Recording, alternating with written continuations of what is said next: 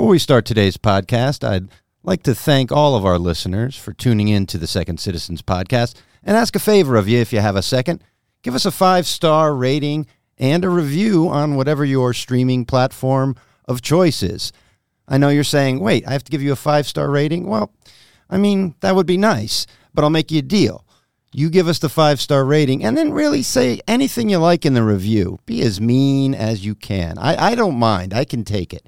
And it'd be worth it for that five star review. And now, our episode.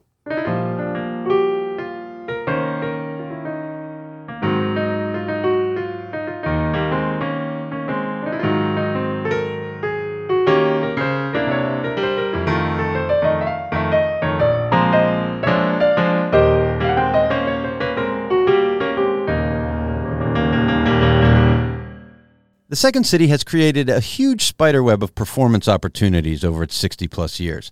From its renowned main stage to its satellite theaters in Toronto, Detroit, Las Vegas, and Los Angeles, improv and comedy greats and wannabes have crossed its many venues.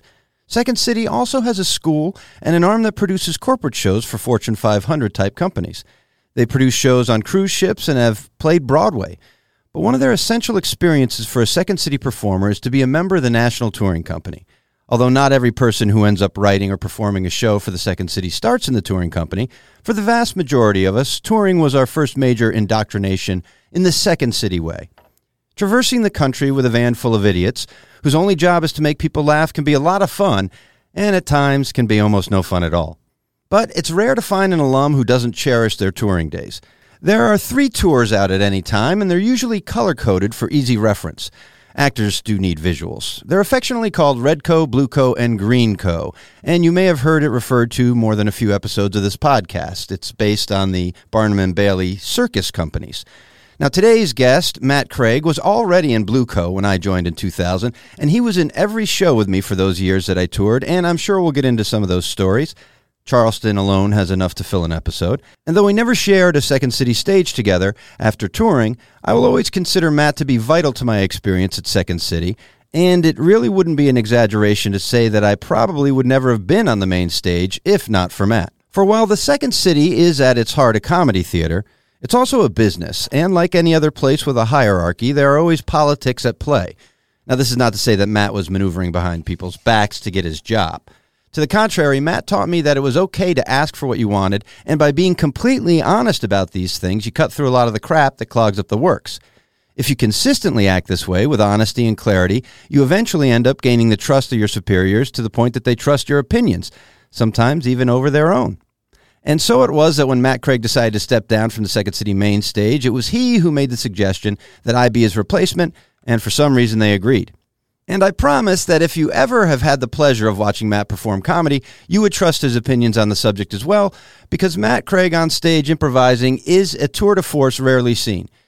Honestly, he is one of a very small handful of performers who will regularly make me forget that I am in a show because I'm too happy watching him on stage. And if you know what a stage hog I am, you realize that this is the highest compliment that I can give. And now, Matt Craig. Matt Craig. Woo woo woo woo! Yeah. You are the first person who I toured with who I've had on the show. I believe. Yes. Yeah, I've got um touring was fun. Touring was a Absolutely. was probably it's one of those things that I think um you said it pretty well that when you're doing it you kind of uh, um are like oh you, you bitch about it more often and then when when it's over you have a tendency to look back and be like man that was the best. So, so we were touring, and uh, before touring in Chicago, you had worked uh, at Brave New Workshop.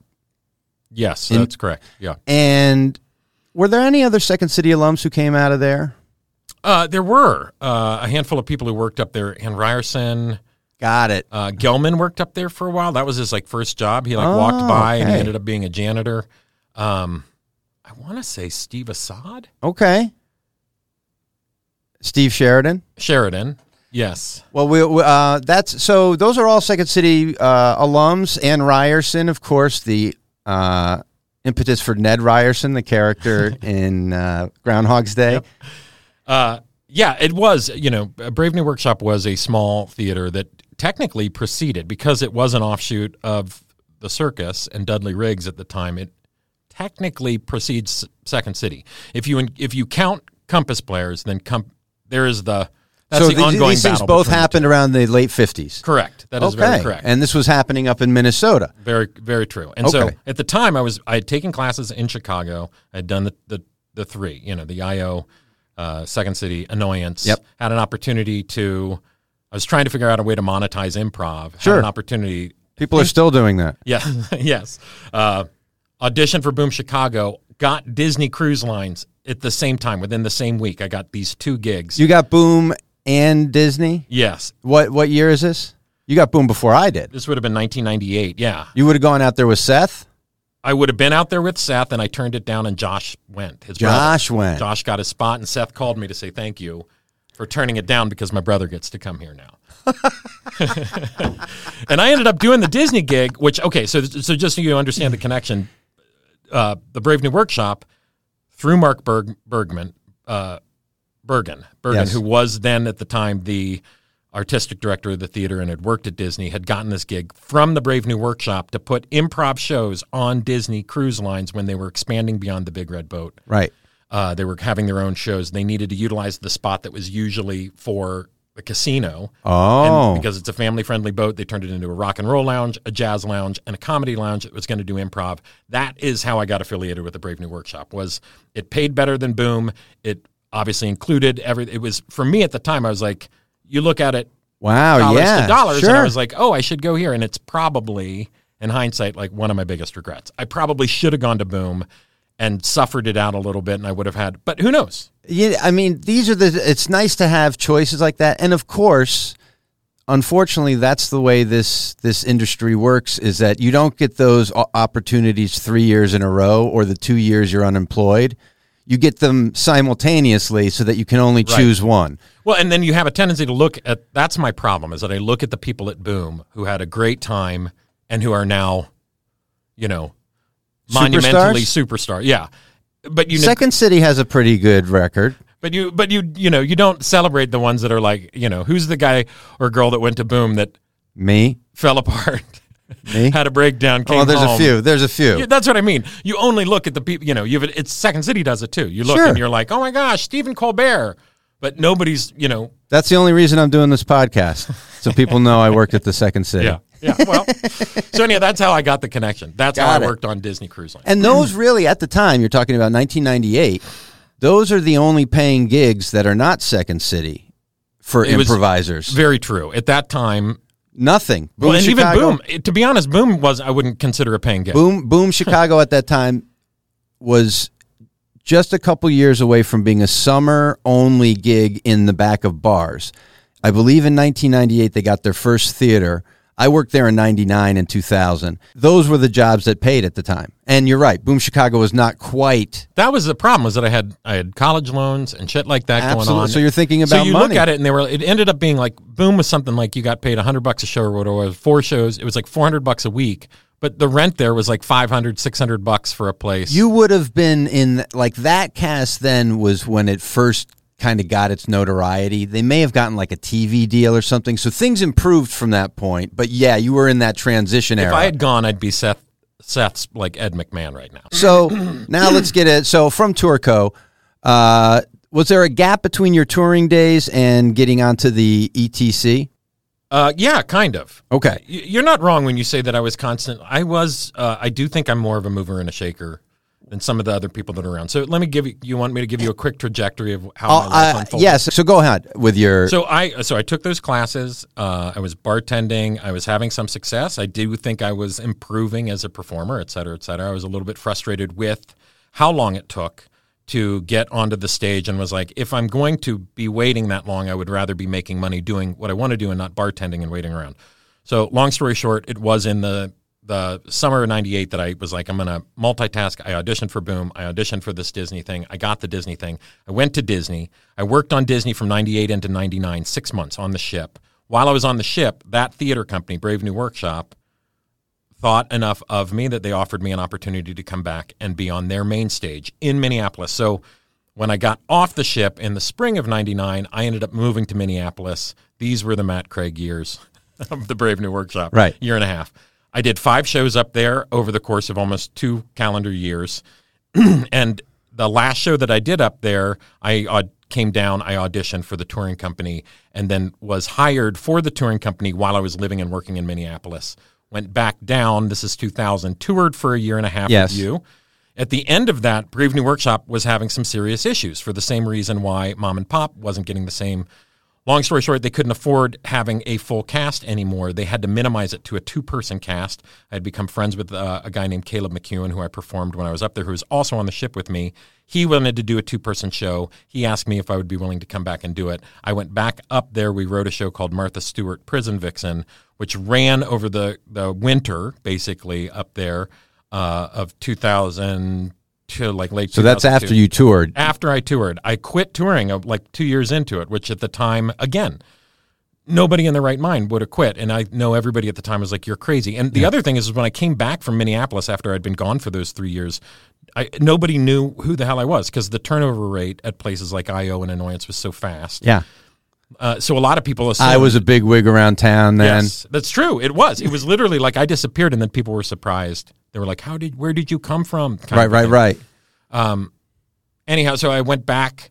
We did Martha Stewart, and while I was running Martha Stewart, I was again at this point I owe a lot to Beth Kligerman, who came up to see that show in Minneapolis, and she was the one who was like, "Hey, Your advocate. yes," and so she was like, "You should come back down." And so, long story short, I I got the ETC when I came back down after that show was over.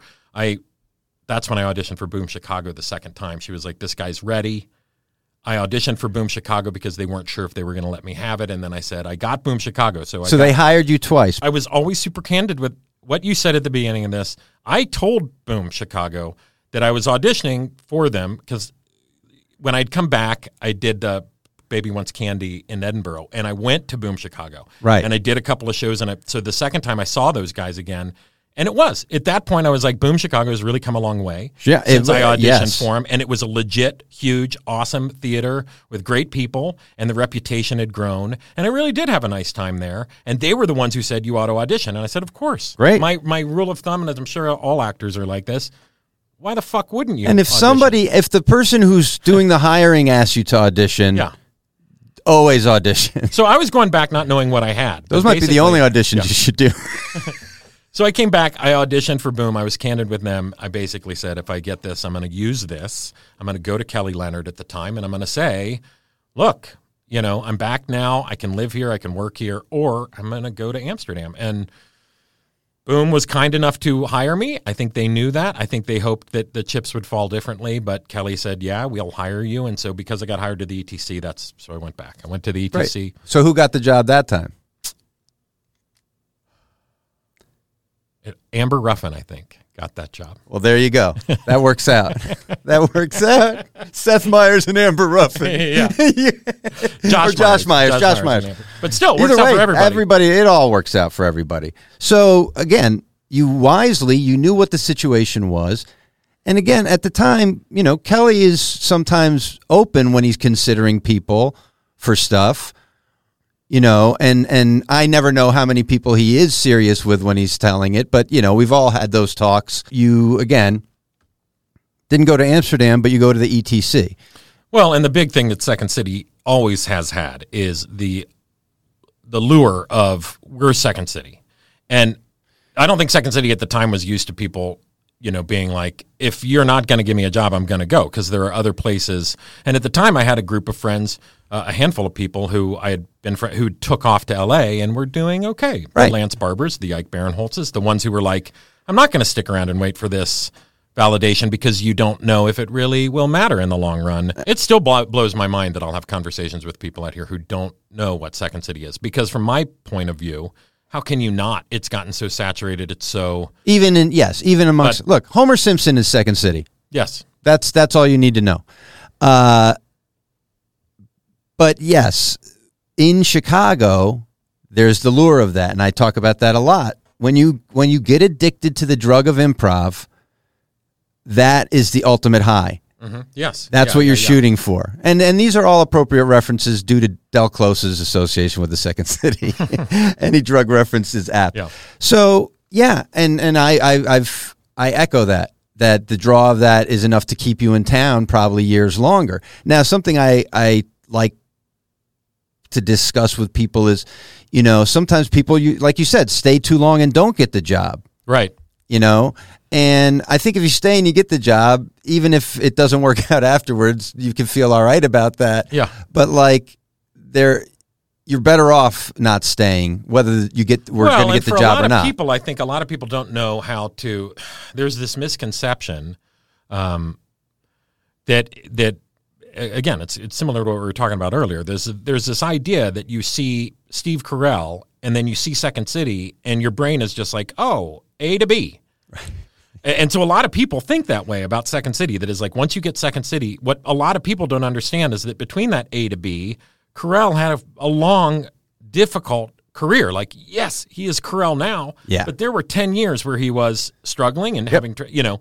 But we have a tendency. So a lot of people put all their eggs in that basket. Yep. In my opinion, Yeah, Male, female, no, everybody just look at it like. And I think it's frustrating, and certainly at the time, especially when we went there, there was not you know, I still, uh, our generation of people, none of us left there with representation. It was still incredibly hard to get representation when you were on a stage there when I was Yep. there. Because and then after the 50th anniversary, by the Oh, way, boy, I, and I some only of the people who got representation, Well, like, more but I mean- to uh, I everybody did. So it doesn't matter. Like throughout every period of Second City, you take any chunk, any slice, any year of Second City, there is a strata of different talent.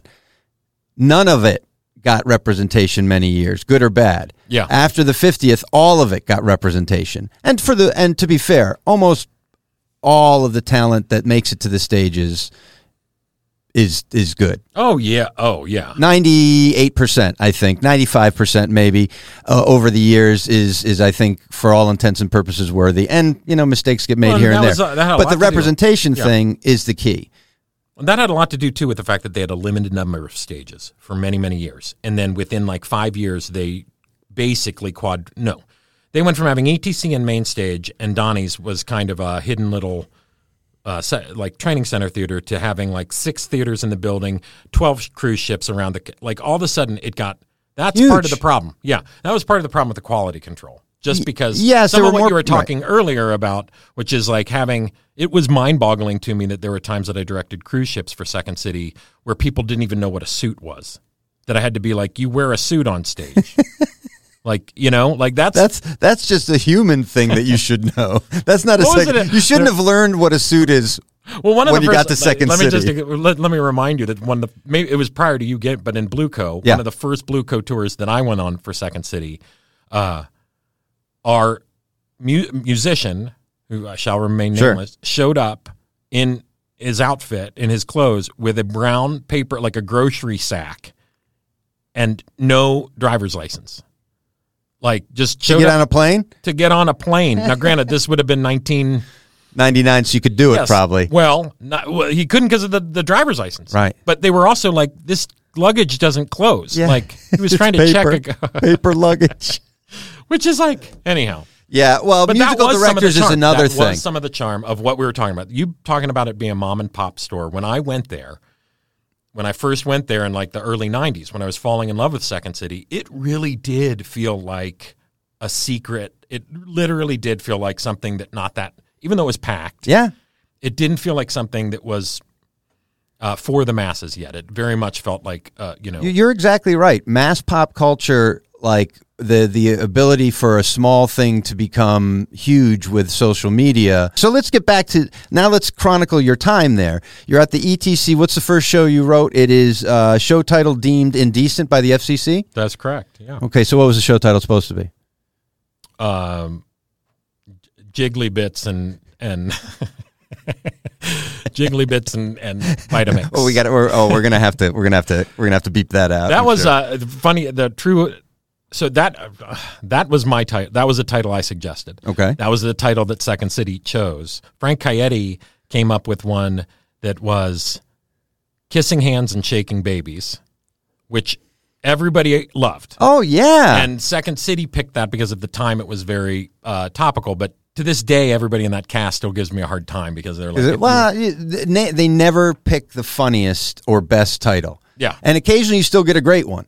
Slaughterhouse Five, Cattle Zero. That Yes. might be one time where they really did Yeah. just go with it. Yeah. Furman is uh, unprecedented. Yes. So uh, tell me about that first experience on the ETC. Uh, it was it was pretty great. I think it was a little bit uh, different than uh, to some extent what I expected it to be. A little bit. I think it was tricky. You know, you go from touring with a group of people, and um, truthfully, the shows that I had done up at the Brave New Workshop, which obviously you know preceded this, were much more scripted. They were much more. Uh, you had an idea, you scripted it out a little bit, you kind of handed it out to your fellow cast members. Then you were allowed, like once it was kind of memorized, to like fool around with it a little bit, play with the language, see where it was, and then it kind of got locked. This ETC one was a little bit different because it was um, Sue Gillen was our director. It was her first time directing a, a show as well. She had a lot of us that were new, so I think it initially had a little bit of that like. Um, just some some some slings and arrows initially of like kind of figuring out like how are we going to do this. So I, I remember that the first like four to six weeks of that process, I was a little bit like, oh my gosh. And like everybody else, I think I had the same slings and arrows that everybody has, which is like, am I being funny enough? Am I doing this stuff? Am I contributing enough? I also have a tendency because of who I am, I end up playing a straight guy a lot and helping to build that. But then once we made it past that moment, that hurdle, and like six weeks in, those last four weeks, like I recall, it kind of coming together pretty quickly and feeling pretty good about it. Um, but again, a lot of what Second City shows are is that, and this comes into play decades later, but they're self monitored, they're self controlled, they're self. Yeah. You know, a lot of that was like if you had a problem, you addressed it. There was really no HR you could go to. Oh no, You know, no, no. that stuff. HR, no. Occasionally, the director might be uh, helpful, and I will say there are. I thought Allison Riley, in particular, as a producer, was sensitive to that Yeah. and good at if there was something like that, handling it. Yeah. There might be other names, but uh, that's the one that's coming to mind Yeah. as as not necessarily fitting that profile. But there was no designated HR for years, and of course that you know we we that that as it always does comes to eventually bite you. Um, that show that show came together, I thought, pretty well. I don't think I think at the time it was being there were a couple of shows that had happened on the ETC relatively close to that, and some of it had to do with the 9 11 and the the tone of those shows. That there was still a period of time where I felt like uh, even the powers that be within Second City, if you weren't like really addressing, if you were doing fu- funny for funny's sake, there there was this weird. Uh, it wasn't fully supported the way it should have been. Like, you know, truthfully, Second City, I, yes, it's a satirical theater, but funny is funny. Well, and you've got to you've got to produce an hour and forty minutes of comedy, and if it's all straight hard hitting satire, Yeah. that ain't gonna. You got to loosen them up. Well, that's you gotta, always the joke that I say is that like nobody remembers the first act when the second act ends. Like you, you, Yeah, right, right. you know, Yes, you're right. And le- yeah, you might call something back or whatever that Yes. that that references the first act, but you got to keep going through the whole thing. Yeah. And yes, you have to hit different notes within that whole thing. yeah, Like Del would say, you know, I remember when I was in class, he was like, you know, he always was preaching, you know, serious and straight and, and, and honest and everything. Anybody could be funny. And he would take his teeth out and he'd go, "Ah, I bite myself, I bite myself. And we would all just stand shocked at him. Like, Yeah. what the fuck is this man doing? when I improvise, I, I get to be a lot more silly than I did in any of my Second City shows. But that was that had a lot to do with it being a showcase. It had a lot to do with it being a show that um, the goal was to be funny, and uh, the ensemble kind of goal behind it was to support that. But that's always been my joke when I worked at Second City that I could walk out on stage and play like a giant chicken with Tourette's. And I would still somehow someone would come out and one up me enough that I'd have to, then I'd be like now I'm the straight man as this giant chicken. So obviously, Second City was founded in obviously 1959. That the the concept of gender roles in the 50s. That's the unfortunate truth is that they maintained a late 50s, early 60s gender role through the 90s. Yeah, Uh, at know, least like- through the at least through the late eighties. Yeah, I mean, it was that's the problem is it was like male or female, and it wasn't even in consideration at the time that it was like what what sexual preference do they have, or what background do they have, or Race- yes. how do they identify? Yes. None of that stuff at the time was playing was a concern, Right. And you know, and they they still and since it wasn't a concern, they always just went with what they knew. yeah Yeah. Uh, and So then which brings again- up the second ETC show I did. great. And let's go to that. Fear to Eternity. was Fear to Eternity. Same director. We lost Sam Albert, not lost, but she she quit. She left the show. She left the show. Was replaced by Ithamar Enriquez, incredible talent. Yep. But that was also a four man to One of the last ones, probably. But Uh, that was another indication. I'm sure this will get me into some hot water of Second City thinking that they could replace a woman with a man of color. And that it was an equal trade off. So when there was blowback from that, of people being like, "Why four men, two women? Why isn't it?" You know, for years it took us to get to three and three. Yes. and they're uh, they're in their mind, they're like, "But a woman and a man of color are the." yeah, same. because well, right now, all the people you're talking about, again, very talented, Super But you're talking about what they may have been looked at when they were cast as like fulfilling a role. Oh yeah, right. Yes. that's exactly. I'm looking at it from the perspective of Second City, not based on Now- comedic. Sure, but we were doing it in the, and again, this is in kind of the early years of the awakening of this kind of stuff. Um, at least the awareness at the Second City to hire some diversity, but again, how they were doing it may have been in question. Yeah. And that show, just real quick, based on what we had learned from the prior show, was infinitely easier.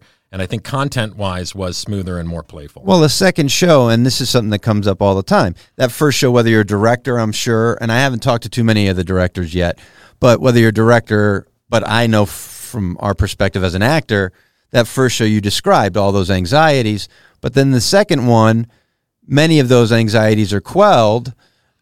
Uh, you may have additional ones that come up where it's like, oh, my whole catalog of like bits that I was going to bring up when I got a Second City show, I pitched those all. Yeah, So yeah, these right. are all for real new. Right. Uh, but what was that experience better for? What made it? Yeah. You know, you know, when I'm as- I'm asking, like, t- tell me why it was better. I think for me, at least, it was that I embraced like who that first one. I think I was so uh, nervous to prove that I was worthy of being there, and I think the second show was more, um, you know, not to use the NBA, but it's a little bit like your rookie year versus like I've been here for a while now. Yeah. I get it, Yep. you know.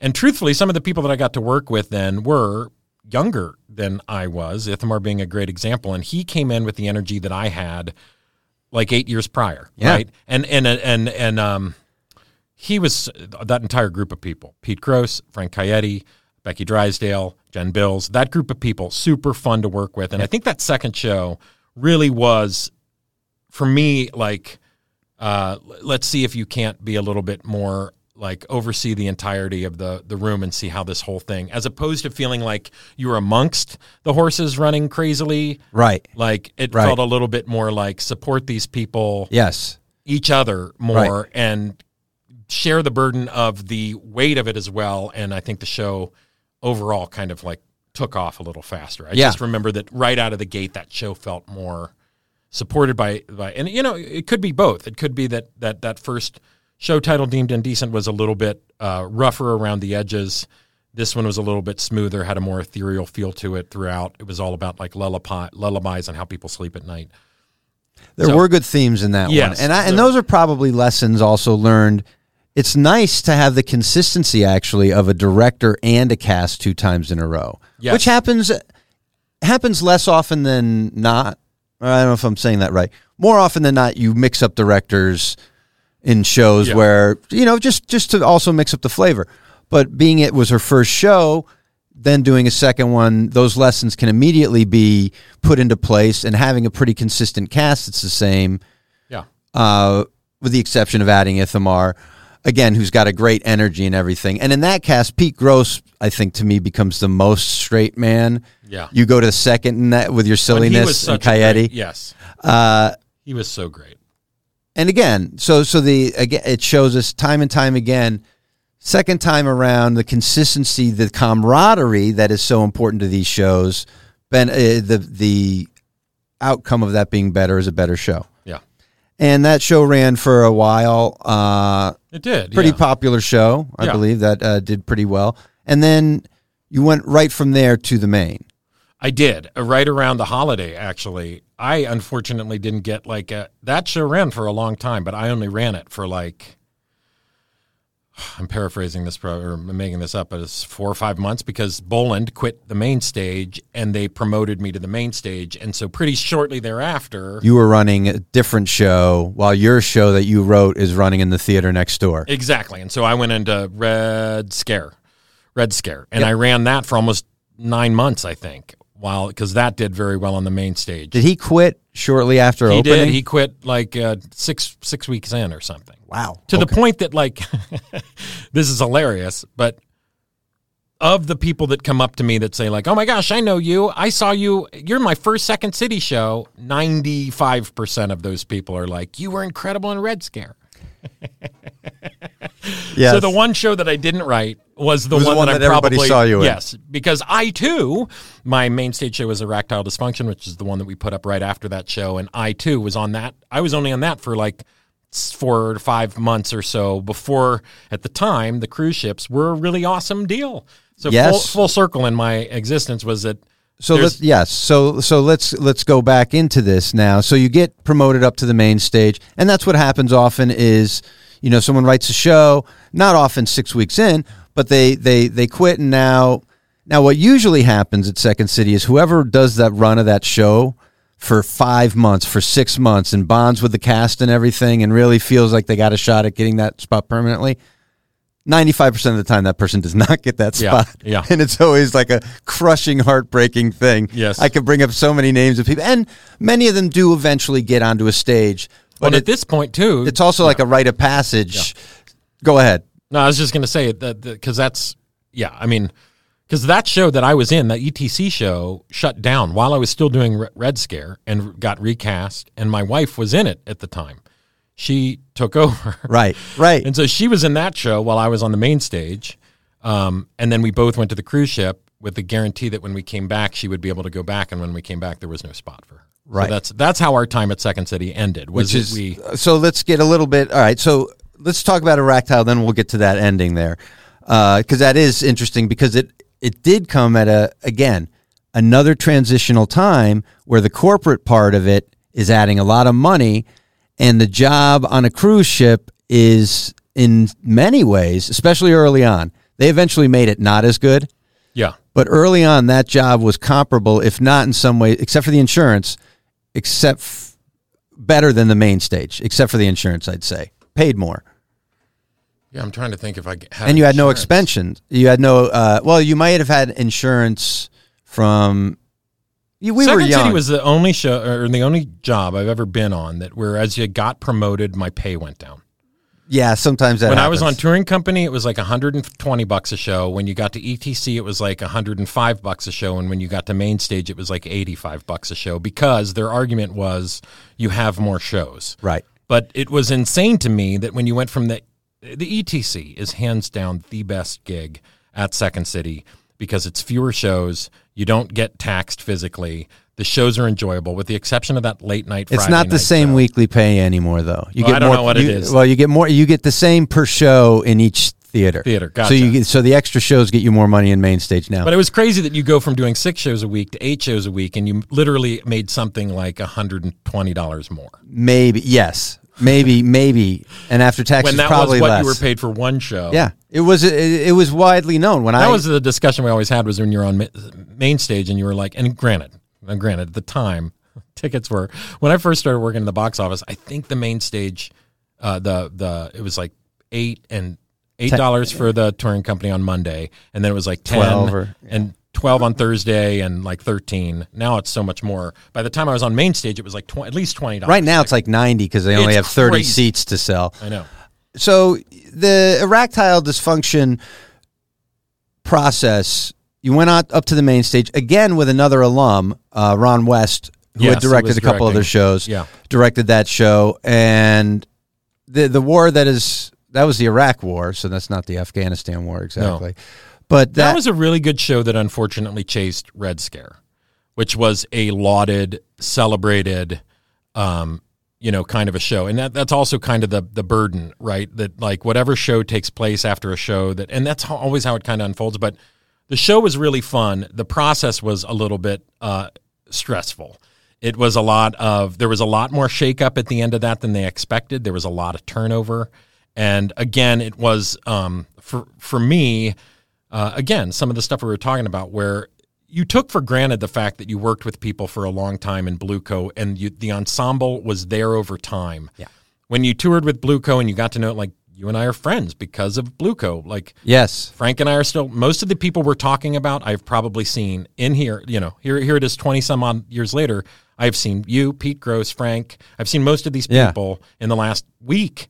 Right, right. You know, I mean, it's nuts. Yeah. Like, so that's that's what the pay is. Let, let me make this perfectly clear before we get cut off. No, we, The- he's the- not going to cut us off. The takeaway from Second City was that the money was terrible, the insurance was terrible, most of the administrative decisions there was terrible, but the friendships that you made and the people and the like mindedness, that's how you got paid. And that's what you take away from it. Um, The money got better. I just, uh, I, but the yes, but but the for with erectile dysfunction, what happened or what happens a lot, right, is that that show ended and Jean Villepique, a handful of people stepped down. Understandably, they'd been touring, or they'd been on that stage for a long time. But then you get thrown together with a group of people, and then like within two days, they're like, get up on stage and improvise like you have been touring together for You're two right. years. Truthfully, the best way that I always said to them was to take a whole touring company that was doing really well and put them in its entirety onto a stage because then you already have. Hence the reason why that first ETC show was a little bit of a struggle is because you've got people coming together and you're, uh, you know, or, or yes, or when you finish a show, let the show run for another month with the new cast member in it to get acclimated in with people, so that when you're actually writing material with them, you've got Yes. yes. And again, uh, the good of it is that you were able to make those suggestions. I was able to make suggestions, Yeah. and these suggestions that we would make did not come out of hating the theater. No. That's something that I've run into from time to time at the Boom Chicago, Second City, IO, where I've been, you know, almost fired, kicked out of all these places various times. Every time I've come back to the person and said, Do you think I'm coming to you and saying this, which may be a bit critical, out of hate? I'm bringing it up because to fix it will make the place better. Now, the good is that sometimes we were given the opportunity to do that. Whether or not it's always listened to, and again, I'm not saying we're always right, and so it's good that, you know, sometimes they may have listened to us and it would have been wrong. So Right, it's like right. you you you you don't know. But it's know. very much what we're going through now. I mean, like their slings and arrows now are the same things, uh, granted, on a heightened level, but it's always that the younger generation is going to try and con- convince the people that have come before them yes. of the path Yes. that they where they strayed. Yes, and Right. again, and, and and I think the tension between producer and actor at Second City is fine if it's handled the right way. I've said these very words to Kelly Leonard, and then I've heard him verbatim repeat them on like WGN when he quit the first time. The people who you should hire for the Second City should be people who don't like their bosses. Right. That's the problem. It's a satirical theater. That was part of. I ended up writing a walking tour for the Historical Society in conjunction with Second City, which was all about its found, like where it came from, how it did, and I walked him around Old Town. Yeah. And the end of it was me talking about satirical and blah blah blah. And then I would get in there and I would say, and let me be candid with you guys. Look around you. This was now, you know, it was near the end. It was Yeah. like 2003, four when I was doing this. And I would say, like, you're walking into a building where we're selling books and T-shirts, and we are now the man. We- Right. We, became the thing. So if you didn't have a problem, it literally is like you cannot say that Second City isn't a huge. Well, if they you're sold- going to make yeah. fun of government. You should be making fun of Second City. They sold have for fifty million dollars. The Yes. first show that opens at Second City now should be like, here, here's your fifty million dollar comedy show. Yes, You know, Yeah. uh, you you got to lean into the fact that now, and that you know, I don't I know, got if, I got my check. I got a two hundred thousand dollar check from Second City. Like just for for the Old so, wages. for the sale. Yeah. Oh, nice, nice. Yeah, it was See, nice. you worked that out. you negotiated that ahead of time. it was great. All right, so let's just quickly, uh, and then I have a couple of like general Second City questions. Um, because I know that you did still love working at the Second City, and I all did. these things, these problems come out of wanting it to be better. Yes. So the end game from the main stage, uh, you were were you thinking of leaving anyway, or did the ship convince you? Because what has happened, and and the about a year earlier from this time, Second City had started these cruise ships with Norwegian uh, cruise lines. I was on the first one, and it was two one hour shows per ten day cruise Give or take. Yeah. about it, and you were paid, you know, like nine hundred dollars a week or something like that. So you got the irony is that the you were on a cruise ship when I quit the main stage to go on a cruise ship. and Yes. you got my job. And you got my job on a cruise ship, I Yes, suppose. basically. Yes. And so you left. And it was because at the time, I, first off, I never had any. You know, for me, I always knew that I was going to be in New York or LA at some point. Right. Uh, and so for me, it was very much like I think I've run my course here. This job seems great. It would be an opportunity to travel around Europe at the time. It was six months in Europe With your wife. with my wife. Who that is one of the best tours they ever did. Yeah. And so that was it. Was it literally was we can I can stockpile this money.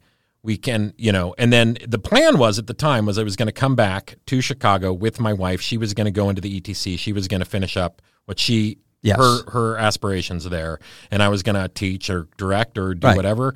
And we'll have Rebecca on at some Uh, Yes. point uh, to get into more detail Yes. about that. But again, that gets into the mechanizations of things. The good of it is that you can, you know, essentially mom and pop go in and get this pro- promise. But because it's not a corporate entity, it's really just a handshake deal. And Yes. mom and pops, you know, all things changed. And a lot of things were starting to change really fast at Yes. that point. I mean, it was look terrible what they did. They made a promise. They broke the promise. When we got back, it was heartbreaking to be quite honest. But we then Now, what was it supposed to be? Because I, I wonder how that like so a show gets written and then the next cast for the next writing process she'll be added in. Yeah, basically what happened is the guy who was directing that show, Jim Carlson, had brought Rebecca in. She did the show, she wrote it, it was up and running. We had this opportunity to go. She was like, if I go, I don't want to lose this thing. Right. And so it literally was this opportunity that was like, I wasn't going to go on the ship. Like, Right. and so long It's gotta story be all or nothing. They said to her, "We absolutely will hold this spot for you. You can go on this ship. When you come back, you'll slide right back in, and you'll write the next show." So she was like, "Great." What happened, which happens so often, as you said before, was that we go on the ship, we come back, the director changes. The director wants different people, so the director basically says, "This is what." So I they want. accede to the director's new Exactly. wishes, Yes. which are in contrast with that because they didn't think ahead that far. Yes. And because at the time, too, Second City has always misunderstood that it's not the fact that people are on the stage. It's actually the work. It's that people want to make people laugh. It's that people, so they're like, but you already got it. You're already in another Right, back. right. No, it's like, Well, I know, I wanna write another show. Yeah, we gave you the piece of candy, but the administrative side of Second City has never understood that it has really nothing to do with Why we or not do it. your name is on a on Well, it may have changed to that though at some point because I think in recent years when the turnover has been faster and after the big success where everyone gets a manager, then suddenly it does change where oh I just have to do one show at Second City and now I've got a manager. Well, why would I stay and do another show? Well, and the loyalty used to be different. There were people who would do five, six, seven shows there in a row. And- They'd be but as we pointed years. out, you get better that second show. so yep. why wouldn't you want to write a third one where you really get it? And then again, diminishing returns Yes. happen, but it benefits everybody when you have a more experienced cast. But the good news was, was when we came back and we found out that Rebecca wasn't going to be able to go back on there. We literally were like, okay, put us back on a cruise ship, and we And went then back you on didn't- a cruise yeah, well- ship, and we moved to LA. There you go. And those cruise ships still paid pretty well. And Oh, again, yeah, I mean, we- and, and, and. Second City, you know, they'll still hire you after firing you or not rehiring. Like, Yeah. the- the- I don't know if it's that the pool is too small for them to not afford to do that, but th- those stories happen all the time too, where you get hired, you get Yeah. fired, you get hired for a better job after Yeah. that. It's it's weird. It's like everything. All right, so you did have a good last night though. I did have a great last night. I Like uh, there's a couple people, Rob Janas and uh, Angela Shelton didn't have last nights, and I was like. "Ah, I know. Imagine that. We'll get uh, that's for another day. All right, so Ugh, now we've we've wrapped up your second city experience generally, but I'm going to get some philosophical. Do you remember being hired at the second, like oh yeah, like when you got hired? What that moment was like? yeah. I remember all of them. Sure, the Tourco, the ETC, yeah, I mean, I the still, main. This is a funny story, and I'll make it as fast as possible. But I was living at 1726 North Sedgwick in Old Town, and I distinctly remember walking out to my mailbox and getting a letter. At the time, you would audition, and they would send out letters whether or not you got into the training center, into. And so I remember getting a letter being like, you got into the training center and going out like I had just fucking won the lottery. You know, like I had moved to Chicago. I'd been there. You go and audition to so that you don't have to take the beginning levels. Like, you know, and I'd Yeah. improvised in college. So I was like, I don't know. Yeah, I remember. I getting remember auditioning, Letter, yep. yes, and being like, "Oh my god, I fucking made it!" you And the letter is really congratulations. You'll only be giving us fifteen hundred dollars instead of twenty four hundred dollars over the next year. But here's a crazy small worldly story is that when I started directing, when I came back after all this fell apart, I ended up directing somewhere in the vicinity of like 14 to 16 cruise ships over the time that I lived in Los Angeles. Going back to Yeah. that idea that I moved to LA and they would fly me back all the time to direct cruise ships and I'd go on cruise ships, which was great. It was a really fun gig, low commitment, fun. I met some again, you meet the most amazing people Yeah. in these short little ways. They put me up though when I first came back. This was probably sometime in 2007 or 8, right? So years later. This is when Airbnbs were first coming into play, VRBOs, and they they're like, you're going to be staying here to direct this cruise ship, Right. And they put me up in the exact apartment that I rented when I first moved there in 1995, 1726 North Sedgwick, same Same apartment? exactly same apartment. It was a studio apartment, Wow. which meant there was only so much you could do with the space in there. It was like that's the couch, that's the TV. It was mind boggling.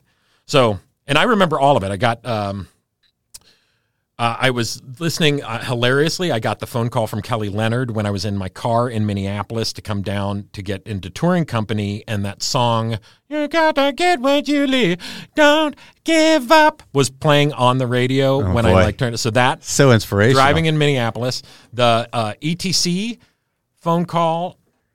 Uh, I got face to face from Kelly when I was in his office, and the main stage was Robin Hammond calling me between Christmas and New Year's. I was in Pottstown, Pennsylvania. It was freezing out, and she called, and I was like, "Oh my God, what's happening? I'm getting fired. Right, right, right. Why is she calling between now? Like, they Yeah. need an understudy now. Yeah, I- right, right. Whatever it was. Get to Chicago. And I walked outside without my coat on. It was snowing. It was freezing.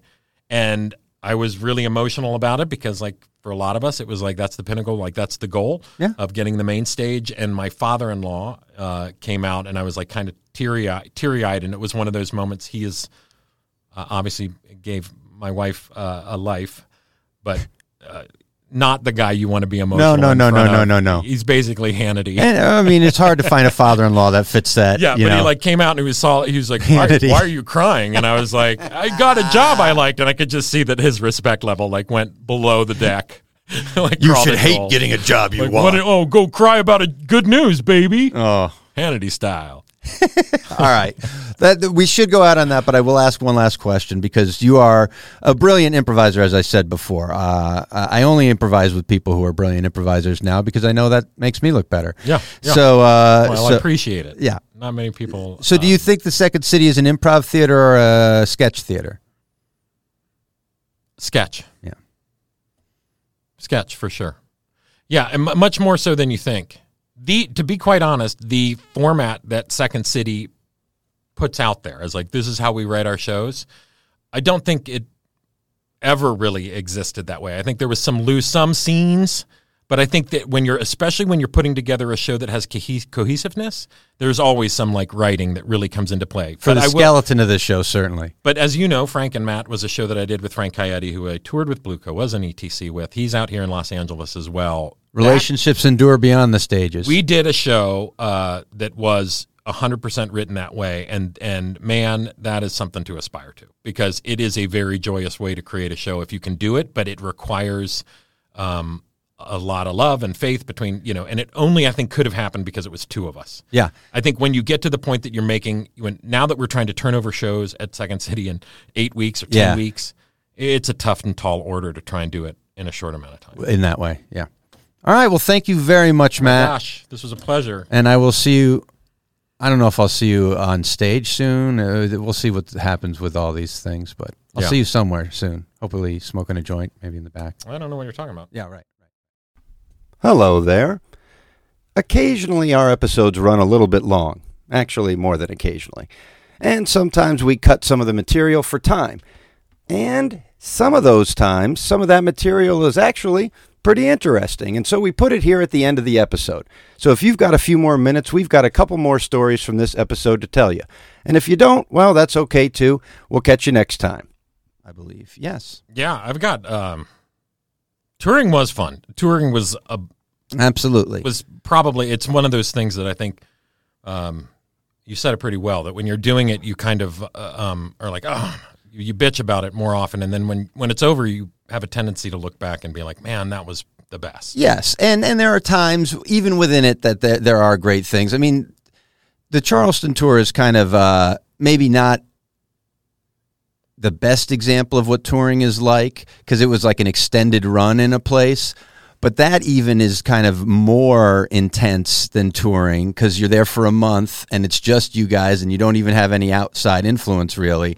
And so we did a Piccolo Spoleto festival, Correct. which you have returned to years afterwards. I uh, we also uh, uh, went back uh, later on, but that whole experience where we were there for a long time. I remember a lot of yelling at various times. I remember some very funny stories. The one that I will just tell starting out is when you switch roommates and stuff uh, when you're in a place for a long time. And two of us at the time uh, were married. I believe Frank was married, or he had a girlfriend. Either way, No, he had a girlfriend. He wasn't married yet. and I was married, and um, to Susan, I Yes, think, at right? the time. Yes, it was Susan. Who we've done an episode with. Uh, Depends on when we were touring. yes, that's true. That's true. That's true. That's true. All these things. Anyway, moving on. Um, so they came to visit our girlfriends, wives, whatever, during that month we were down there. And so the rooms would get switched around where the one, whoever's girlfriend or wife was there, would get the single. And that made us switching around the other rooms. And you came to Frank Caeti and I, who were the other two uh, cast members. Yeah, it's important to note too that it was three men, three women. Yes. And then in general, usually at the time, the musical director and the stage manager were men too. Yes. So the women generally had one room that was one of them got a, single. solo room.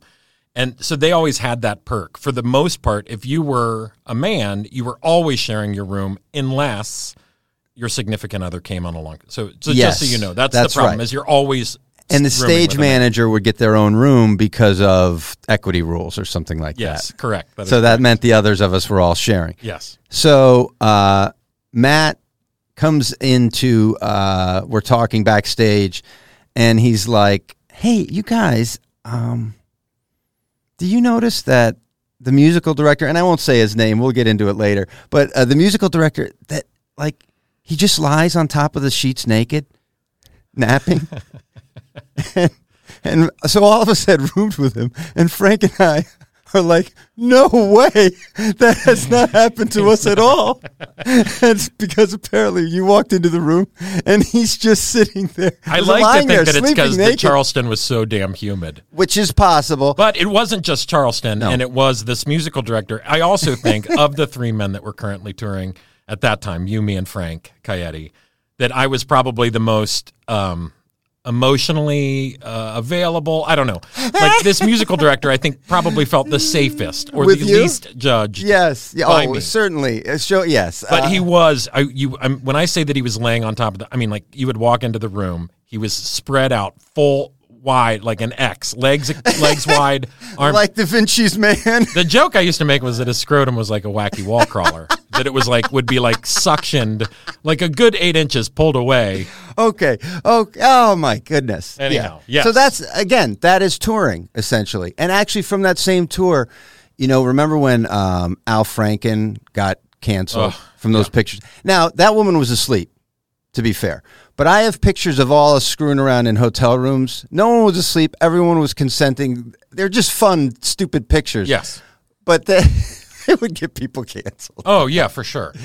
Uh, anyway, so so that was just a little Tourco story. Uh, There was also uh, the, um, one of my favorite Charleston Tourco stories was Yeah, you and on. I, in particular, were going through that ongoing battle where we would try and punch the person in the back of your elbow. You'd try and like perfectly hit the spot on the back of your where your funny Yes, bone is right. to get that tingly feeling. yes, if you punch somebody the right way, that way. Yes. Yeah. And if you don't, I'm sure you you're listening to Joe, but Joe is consistently annoying in that kind of regard of like, you know, nitpicky things. a couple other ways too. So he he had gotten me a couple of good times. There was a scene we were doing in the show where he had to make an entrance, and right before he was w- about to walk on stage, probably the best shot I ever got in his elbow, and he had to walk out, and, and the whole scene was just like clenching his teeth. It was like, Oh yes, it hurts so bad. so much pain while he was on stage in front of, you know, what, what That was, was it? Three, it was a big theater. It was very people. good. You got me on my last night too at Second City. You got me with Yeah. one of those shots. Anyway,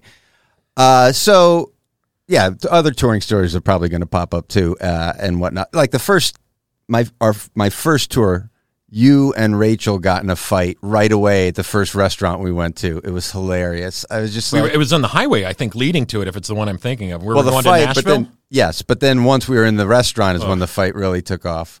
I also got in a big fight with Jen Bills because she left a show to get her phone. These are all great, and again, these are friends. But Yeah. but at the time, the fights were real and just well, and- that was a joke with Jen Bills is you could stop at like the seediest gas station in the middle of nowhere, and she would come out 20 minutes later with like four bags of yes. somehow. Yes. Uh, anyway, those are the idiosyncrasies that everyone develops that you just, you know, you start uh, making fun of and, and, and eventually bother you. Yes. Thanks for listening to another episode of Second Citizens. I'm your host, Joe Canale, asking you nicely to follow us on Twitter at Second Citizens or on Instagram at Second Citizens Pod.